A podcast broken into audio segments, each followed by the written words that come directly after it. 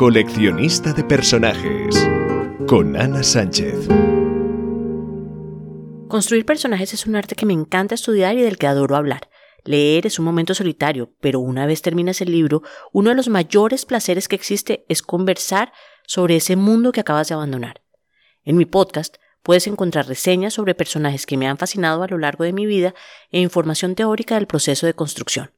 Si quieres saber más de mí, visita el primer capítulo del podcast en el que me presento y explico a qué me comprometo con quien me oye. El personaje de hoy es Tita de la Garza de la novela Como agua para chocolate de Laura Esquivel. Como agua para chocolate es una historia de amor de tipo realismo mágico que ocurre durante la Revolución Mexicana y que usa la gastronomía como nexo y metáfora de los sentimientos de los personajes. Tita de la Garza es la protagonista. Tiene varios elementos que me hacen fijarme en ella, pero principalmente lo que más me atrae de ella es que a través de la vida cotidiana, en especial la cocina, nos muestra la magia, los pensamientos, tradiciones y traiciones. Nos muestra la vida de una familia en medio de la revolución. Laura Esquivel trabajó haciendo guiones para programas de televisión mexicana y se nota porque si has visto la película encontrarás que nunca has visto una película más fiel a su novela. Alguna vez le preguntaron qué era para ella la cocina y ella respondió, es una ceremonia de unión con el universo, un placer enorme. A veces lo utilizo como contrapunto a mi escritura, en otras ocasiones como terapia. El amor siempre está allí presente, el amor que da sentido a todo. Es lo que hace de dos cosas una y en la cocina uno hace precisamente eso, utiliza todos los elementos que conforman el mundo, juega con ellos y en base al amor hace una única cosa que después va a ser ingerida por los demás. En otra ocasión dijo que uno es lo que come, con quien lo come y cómo lo come, y defiende a capa y espada la relación literatura y cocina. La primera dice es un acto de amor y escribir le sana de sus obsesiones y fantasmas. Este libro toca dos temas que me enloquecen. A mí me encanta escribir, pero también me encanta cocinar. Y me encanta la forma en que ella vincula las recetas con la narrativa de lo que está contando. Es que la trama está hecha a base de recetas. Es magia pura. Tita nació en la cocina y es la cocina su escenario. La comida es el elemento alquímico que resume su experiencia vital. Tiene una madre, mamá Elena, y una mamá que es Nacha.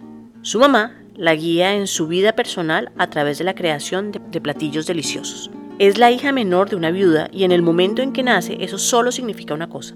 Su existencia está centrada en cuidar a su madre. Tú no opinas nada y se acabó.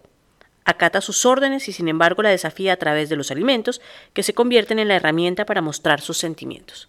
A los 15 años se enamora de Pedro, pero es un amor imposible, porque su destino es otro. En su futuro no hay marido ni hijos, solo su madre. Ante esta imposibilidad, su madre le ofrece a Pedro que ya que Tita no es una opción, está su hermana mayor, Rosaura. Para sorpresa de todos, Pedro acepta. Una única razón lo lleva a esta decisión y es que sabe que será la única manera de estar cerca de Tita. Para la boda de Pedro y Rosaura es a Tita y a Nacha a quienes les corresponde preparar la comida. En especial, Tita preparó la torta de novios con una nostalgia tan fuerte que al momento de probarla todos los invitados se vieron abocados a la melancolía y al llanto. A la muerte de Nacha, Tita es designada como la cocinera oficial de la hacienda. Pasa un año y Pedro, que no es el más inteligente del grupo, le lleva un ramo de rosas para celebrar que lleva ese tiempo a cargo de la cocina y lo hace enfrente de su esposa que está embarazada. Con este regalo se acaba la armonía.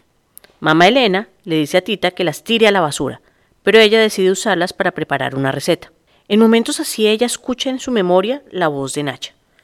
La sigue guiando después de la muerte. Esta receta hace explotar la pasión dentro de su hermana Gertrudis, quien desnuda termina huyendo de la casa y termina en un burdel quemando la pasión que la colmó. Tita corresponde al arquetipo de los amantes, pero no solo en el aspecto romántico, sino que ella es una enamorada de la vida, de la familia, de la comida y ante todo, sí, de Pedro, el gran amor que la acompañará hasta la muerte.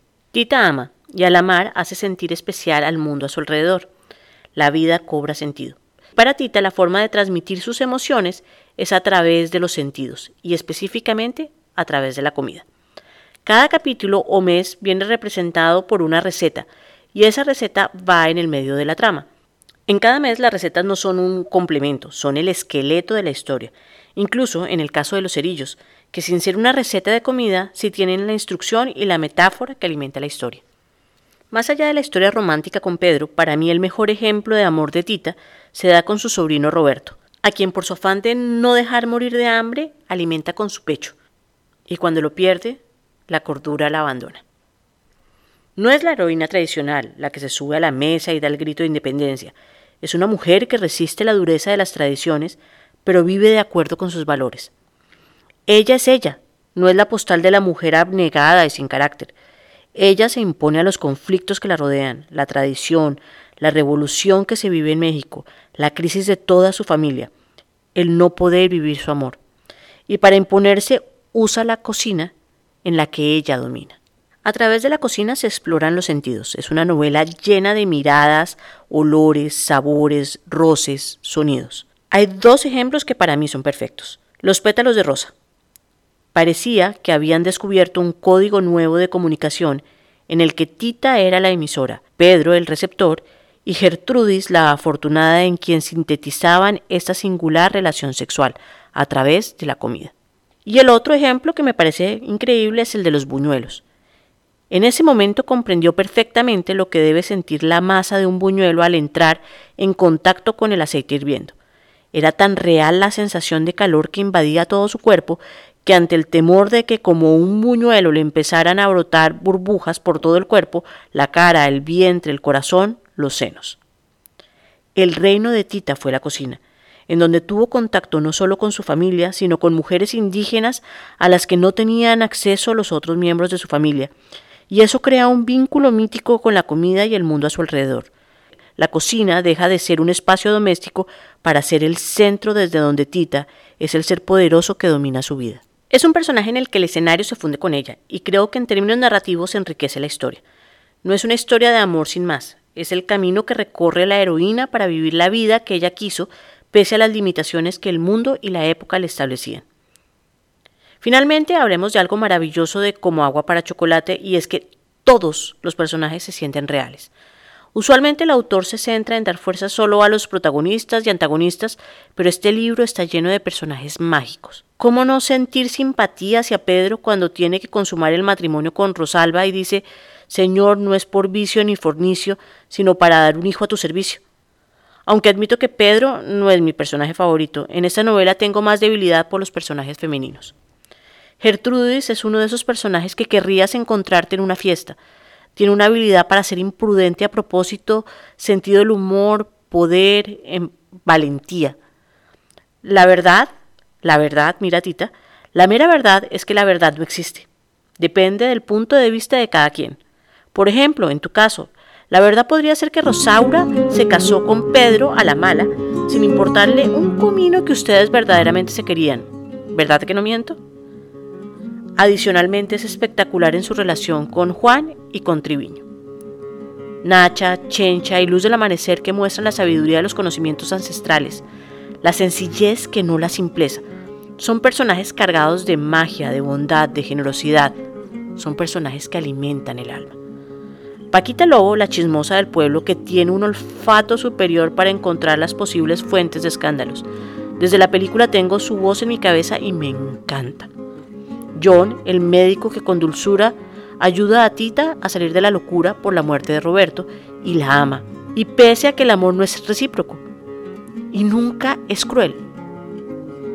Mamá Elena con su habilidad para encontrar defectos y destrozar a su paso, una mamá aterradora que en el fondo es una mujer que también sufrió el desamor. Laura Esquivel nos introduce en una sociedad y una época a través de sus personajes. Es un mundo complejo, lleno de detalles, como un libro para colorear que gracias a las historias que cada uno de nosotros ha vivido y conoce, puede ayudar a rellenar de colores. Nos vemos la próxima semana.